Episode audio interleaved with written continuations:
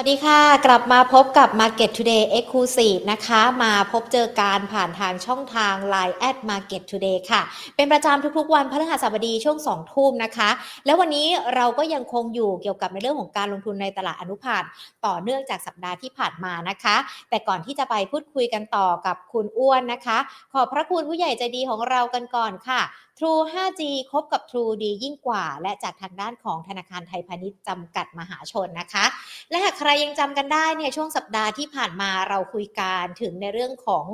รายละเอียด แล้วก็ทำความรู้จักในตลาดอนุพันธ์มากยิ่งขึ้นนะคะ ดังนั้นเองเทปนี้เราจะมาพูดคุยกันว่า ถ้าเราจะเริ่มต้นลงทุนในอนุพันธ์ควรจะเริ่มต้นลงทุนในตลาดไหน หรือว่าจะเลือกผลิตภัณฑ์ไหนก่อนดีนะคะ เดี๋ยวเรามาพูดคุยกันกับคุณอ้วนกันต่อเลยค่ะ คนที่เวลาเราเล่นหุ้นเนี่ยเราจะดูเลือกหุ้นแต่ละตัวเลือกอะไรแต่ละทีเนี่ยเราก็จะดูทั้งตัวหุ้นพื้นฐานเทคนิคต่างๆ ที่ที่ที่เราได้ติดตามกันมา แล้วอย่างอนุพันธ์แล้วถ้าจะลงทุนนอกจากจะทำความเข้าใจกับสินค้าเขาแล้วเนี่ย มันจะต้องมีเรื่องอื่น ๆ เพิ่มด้วยไหมคะโอ้ในในส่วนของอนุพันธ์เนี่ยนะครับผมคิดว่าเอาหลักการวิเคราะห์ก่อนนะครับ คือเบื้องต้นเนี่ยหลักการวิเคราะห์เนี่ยผมคิดว่าไม่ได้ต่างจากการวิเคราะห์หุ้น สักเท่าไหร่นะครับ อย่างอนุพันธ์ตอนนี้เอา product ที่ฮอตฮิตที่สุดคือ Set 50 Index Future นะครับค่ะก็คือตัวสัญญาที่อิงกับตัวของดัชนี Set 50นะครับรองลงมาก็เป็น Single Stock Future ครับ คือเป็นตัวสัญญาที่อิงกับหุ้นรายตัว อย่างเช่นเอ่อปตท. ปตท.สผ.นะครับนักลงทุนอยากลงทุนนะฮะแต่ว่าซื้อหุ้นทีนึงก็ต้องจ่ายเงินทีเป็นหมื่น นะครับ เพราะว่าต้องซื้อขั้นต่ำ100หุ้นอย่างนี้เป็นต้นนะครับ ก็บางคนก็ใช้ทางเลือกมาเปิดสถานะ long ในตัวของ Future หุ้นเหล่านี้อันนี้ก็เป็นทางเลือกในการลงทุนอันหนึ่งนะครับสำหรับคนที่รับความเสี่ยงได้สูงนะฮะก็อันนี้เป็น Future ของหุ้นรายตัวก็สามารถที่จะใช้นะเพื่อป้องกันความเสี่ยงได้ ก็นักลงทุนก็ไปดูว่า Single Stock Future ตอนนี้ในตลาด t f e c มีให้บริการตัวไหนบ้างนะครับอย่างเช่นเนี่ยผมยกตัวอย่างนะเอาสถานการณ์ล่าสุดตอนนี้ถ้าเกิด นักลงทุนกังวลเกี่ยวกับกลุ่มค้าปลีกอะผมยกตัวอย่างเลยอย่าง CPO CPO เนี่ยคนกังวลมากว่าคุณเอ่อ CPO เนี่ยเขาจะไปซื้อตัวเมโทรนะธุรกิจค้าส่งที่อินเดียหรือเปล่า สิ่งที่คนกังวลมากขึ้นไปอีกก็คือว่า ซื้อแล้วเนี่ยจะมาเป็นตัวถ่วงผลประกอบการของ CPO ไหมกับแมคหรือว่าแมคโครนะแล้วแต่เขาจะเอาใครซื้อ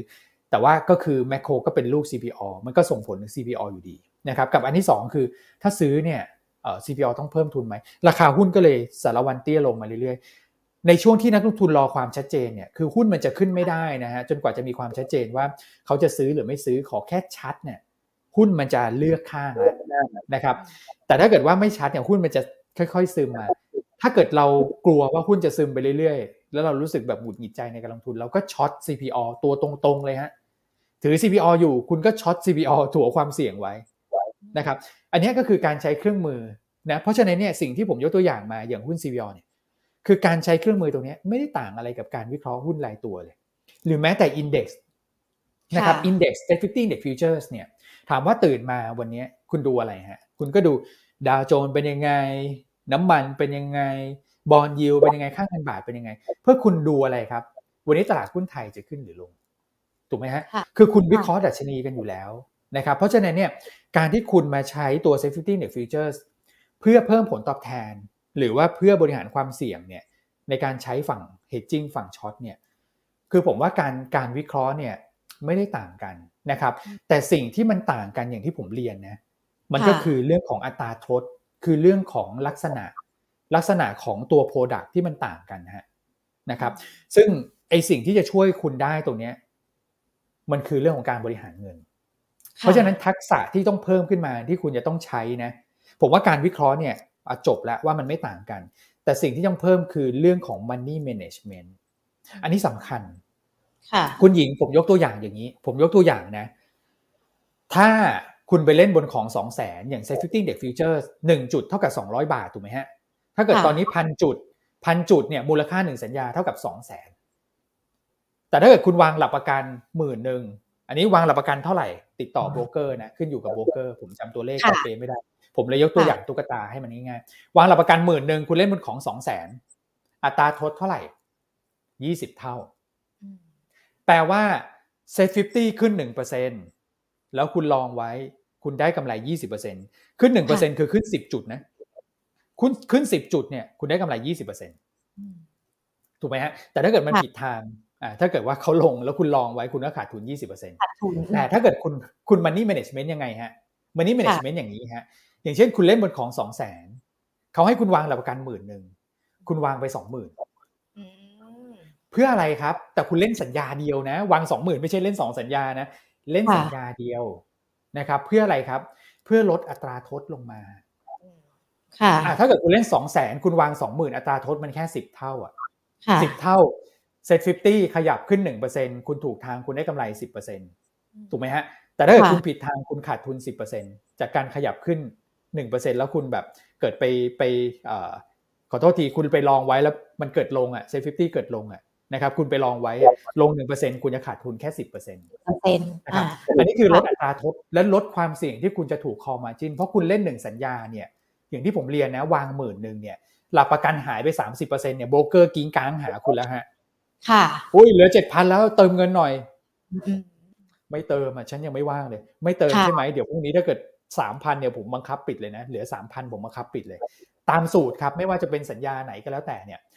เอ่อถ้าเกิดหายไปสามสิบเปอร์เซ็นโดนคอมาจินหายไปเจ็ดสิบเปอร์เซ็นโดนบังคับปิด คุณเอาสูตรนี้ไปคิดได้เลย แต่ถ้าเกิดคุณวางสองหมื่นเอาคุณวางสองหมื่นสมมติคุณวางสองหมื่นนะคุณหญิง คุณจะทนทานได้เยอะเลยครับ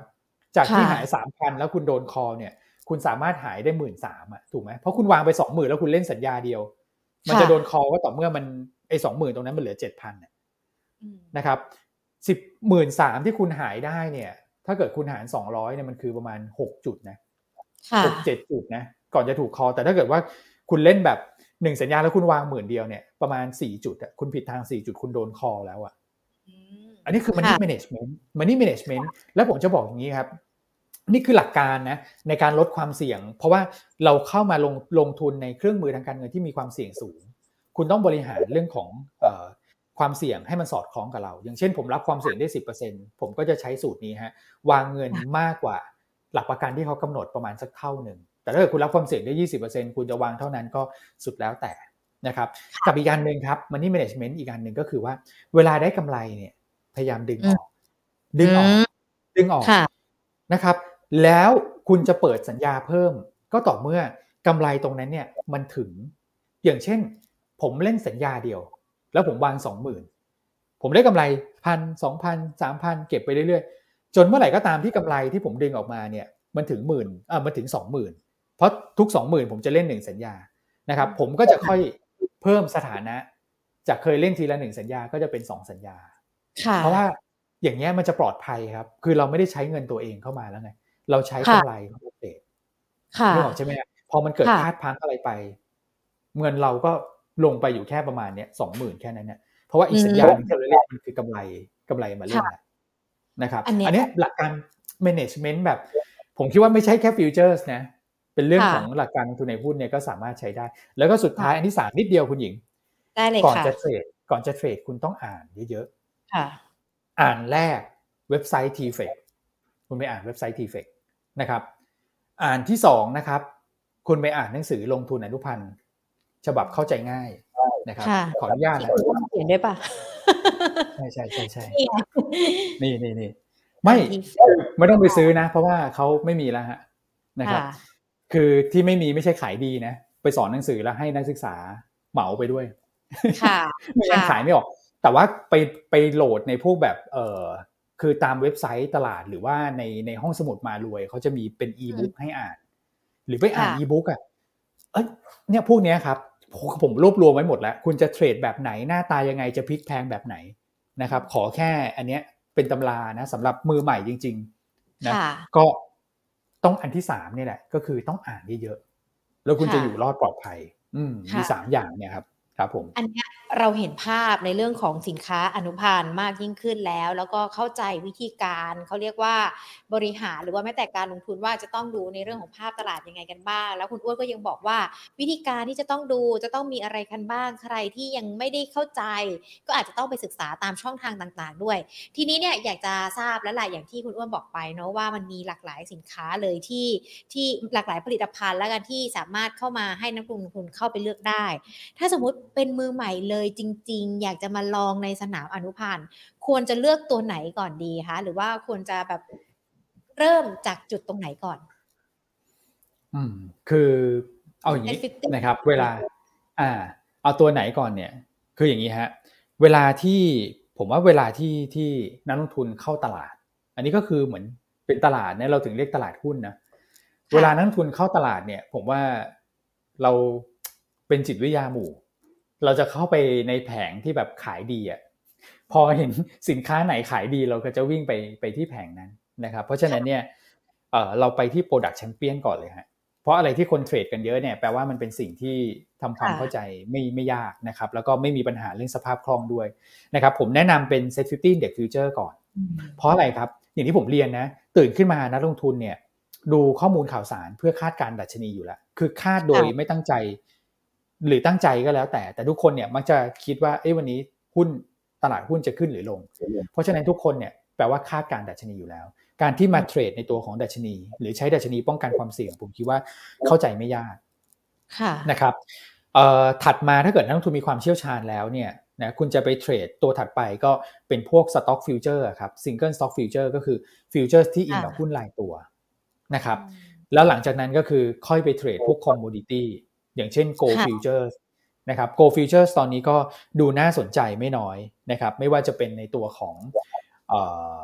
Go Online นะซึ่ง Go Online เองเนี่ยข้อดีก็คือว่าไปอิงกับราคาทองคำโลกเลย ไม่ต้องอิงราคาทองคำบาท เพราะทองคำบาทเนี่ยคืออะไรรู้ไหมเวลาทองโลกลงจริงๆ ทองในประเทศควรลงกว่านี้นะแต่ค่าเงินบาทอ่อนเนี่ยมันก็เลยไม่ค่อยลง แล้วเดี๋ยวคอยดูนะ พอทองโลกขึ้นเนี่ย ทองในประเทศจะไม่ค่อยขึ้นนะ พอค่าเงินบาทเดี๋ยวเดี๋ยวกลับมาแข็งแล้วทองมันอาจจะอยู่เท่านี้ แต่ถ้าเกิดคุณไปเล่นราคาทองโลกเลยในตัวของโกออนไลน์ ซึ่งทีเฟกเขามีให้บริการเนี่ย อันนี้คือคุณแบบเก่งเรื่องของราคาทองคำโลกตามแบบตามคาดการดอกเบี้ยของเฟดที่คุณคาดการตามดอลลาร์อย่างเงี้ยได้เลยนะครับ เพราะฉะนั้นเนี่ยค่อยๆเป็นสเต็ปไปครับ Set 50 Index Future Single Stock Future แล้วก็ค่อยมาที่ Go Futures เป็นลำดับอย่างนี้นะครับ อันนี้คือความฮอตฮิตของตลาดนะนะครับ แต่ผมจะบอกว่าอะไรดูไหมฮะ คือนักลงทุนที่เข้ามาตลาดเนี่ยนะครับไม้แรกเนี่ย มักจะได้เสมอ ไม่รู้เป็นไรอะนะครับตอนเราไงถูกต้องแต่ว่าจะทำให้เราชะล่าใจ เราจะคิดว่าเฮ้ยฉันเก่งแล้วฉันเข้ามาโอ้โหสบายนี่คือหนทางสู่อิสรภาพทางการเงินของของฉัน สิ่งที่น่ากลัวที่สุดคือความมั่นใจในตัวเองนะครับ แล้วนักทุนมักจะเจ็บหนักที่สุด ก็ตอนที่ไม้ที่เรามั่นใจที่สุด พอเรารู้สึกว่าวิเราได้กำไรเราเก่ง เราเพิ่มโพซิชันเข้ามาเพิ่มเงินเข้ามาไม้นั้นเนี่ยมักจะเป็นไม้ที่เจ็บนะครับผมไม่อยากให้ใครเจ็บนะเขาบอกว่าคนเราจะเก่งต้องเจ๊งก่อน ผมไม่อยากให้เป็นภาพนั้น เพราะฉะนั้นเนี่ยอะไรที่มันดูหอมหวานมันหลอกล่อเราเนี่ย เราต้องระมัดระวังด้วยนะครับ คือมีวินัยในเรื่องของ money management และมีวินัยในเรื่องของการลงทุนด้วย อันนี้คือสิ่งสำคัญนะครับ ถ้าจะเพิ่ม position อย่างที่ผมเรียน เอากำไรมาเพิ่ม มันไม่มีหนทางไหนหรอกครับ ที่ทำให้เรารวยอย่างรวดเร็ว ต้องเป็นค่อยๆเป็นค่อยไป แล้วเราได้เรียนรู้ไปเรื่อยๆศึกษาไปเรื่อยๆ เราอยู่ยาวๆดีกว่าครับ เน้นรวยยาวเน้นรวยยาวดีกว่า อย่ารวยแป๊บเดียวแล้วเดี๋ยวหายไม่เอานะครับ เพราะฉะนั้นจำคำผมไว้ว่าไม้แรก มักจะได้เสมอเว้นแต่ว่าปีนั้นเป็นปีชงของคุณนะอันนี้ช่วยไม่ได้นะครับ เพราะฉะนั้นอย่าชะล่าใจว่าคุณเก่งนะอืม ค่ะเนี่ยตอนแรกฟังคุณอ้วนคุยนะ ก็เอ้ยน่าสนใจเหมือนกันเนาะการที่จะเข้าไปลงในเซ็ตฟิฟตี้เนี่ยถึงเจอ แล้วพอมาตอนท้ายเนี่ยก็ดูเหมือนว่าเออนี่แหละพอเราลงกันไปแล้วไม้แรกได้แล้ว อย่าเพิ่งชะล่าใจกันไป เพราะว่ามันอาจจะมีความบาดเจ็บอะไรกันก็ได้ ความคิดมันดูเหมือนจะมีการตีกันแล้วนะว่าเฮ้ยไม่เคยลงทุนจะไปลงทุนได้ไหมหรือว่าถ้าลงทุนไปแล้ว เกิดเกิดเขาเรียกว่าอะไรความโลภแล้วกันอยากจะได้ในเรื่องของผลตอบแทนเยอะๆด้วยเนี่ยมันมันก็อาจจะทำให้เราเนี่ยเพิ่มเงินหรือว่าเสี่ยงกับการลงทุนได้ ดังนั้นเองถ้าเป็นมือใหม่จริง ๆ ยังไม่ควรที่จะเข้ามาในสนามนี้ไหมคะ หรือว่ามันเข้ามาได้แหละ แต่เราต้องรู้ตัวเอง ครับ คือผมคิดว่าจริง ๆแล้วเนี่ยการระดับการยอมรับความเสี่ยงแต่ละคนไม่เท่ากันนะครับเอ่อต้องเรียนว่าอันเนี้ยไม่ใช่ asset class ผมย้ำเสมอ มันคือเครื่องมือทางการเงิน ซึ่งถ้าเกิดว่าคุณจะใช้เครื่องมือที่เขาออกแบบมาเพื่อในการบริหารพอร์ตการลงทุน แต่คุณมาใช้ในการเก็งกำไรเนี่ย เหมือนคุณเป็นคนวิ่งเข้าหาความเสี่ยง แต่ถ้าเกิดผมผมจะใช้ในเชิงว่าผมมีหุ้นอยู่ แล้วผมใช้อนุพันธ์ในการเฮดจิ้งผมอะจะโยนความเสี่ยงไปที่อนุพันธ์นึกออกใช่ไหมครับ แต่แต่ถ้าเกิดคุณเข้ามาเก็งกำไรเนี่ยคือคุณวิ่งเข้าหาความเสี่ยงนะเพราะฉะนั้นเนี่ยคุณจะต้องเป็นคนที่รับความเสี่ยงได้สูงอันนี้ย้ำเลยนะครับ นะครับ แล้วจริง ๆ แล้วเนี่ยการยอมรับความเสี่ยงเนี่ย ผมคิดว่าถ้าเราจะไปเสี่ยงได้สูงขนาดนั้นเนี่ย มันเหมือนกับเราเเล่นกีฬายิมนาสติกไหมฮะหรือว่าเราจะต่อยมวยอย่างเงี้ยคือเราจะขึ้นชกกับคนที่เก่งมากเพื่อที่เราจะแบบได้ชื่อเสียงโด่งดัง มันก็ต้องสั่งสมประสบการณ์ หรือจะเล่นยิมนาสติกแบบท่ายากคุณก็ต้องแบบผ่านอะไรมาก่อนที่คุณจะไปถึงท่ายากในตัวของ Future เพราะฉะนั้นเนี่ยผมอยากให้เป็นสเต็ปนะครับ คืออยากให้เริ่มจากหุ้นนะครับ แล้วค่อยขยับมาอย่างเช่นเป็น warrant นะครับแล้วก็ค่อยขยับมาเป็นตัวแบบพวกอนุพันธ์ประเภท Future ต่างๆ คืออยากให้ค่อยๆ ขยับตามความเสี่ยงของของแต่ละโปรดักต์ไม่อยากให้นักทุนมือใหม่ ตูมเข้ามาแล้วก็ทีเฟกเลยเออค่ะนะครับ อยากให้ผ่านตรงนั้นมาก่อน อย่างนี้จะจะเหมาะกว่าครับ อ่าได้เลยค่ะ ถือว่าเห็นภาพชัดเจนมากยิ่งขึ้นสำหรับนักลงทุนที่กำลังตัดสินใจกันด้วยนะคะ ว่าเราอาจจะต้องดูอะไรกันบ้าง วิธีการได้กำไรมันก็มีแหละขาดทุนมันก็มีหรือว่าจะเอามาใช้เป็นเครื่องมือทางการเงินก็ได้ด้วย ถ้าเราสามารถทำถูกวิธีนะคะ วันนี้ขอบพระคุณคุณอ้วนมากๆเลยนะคะ พูดคุยกันแล้วเดี๋ยวโอกาสหน้าพูดคุยกันอีกนะคะ ยินดีเลยครับ สวัสดีครับค่ะ เอาละค่ะคุณผู้ชมคะต้องบอกว่าเห็นภาพชัดเจนมากยิ่งขึ้นสำหรับการลงทุนในอนุพันธ์กันด้วยนะคะ ส่วน Market Today Exclusive สัปดาห์หน้าจะมีเรื่องอะไรห้ามพลาดกันเลยนะคะ วันนี้หมดเวลาแล้วลากันไปก่อนสวัสดีค่ะ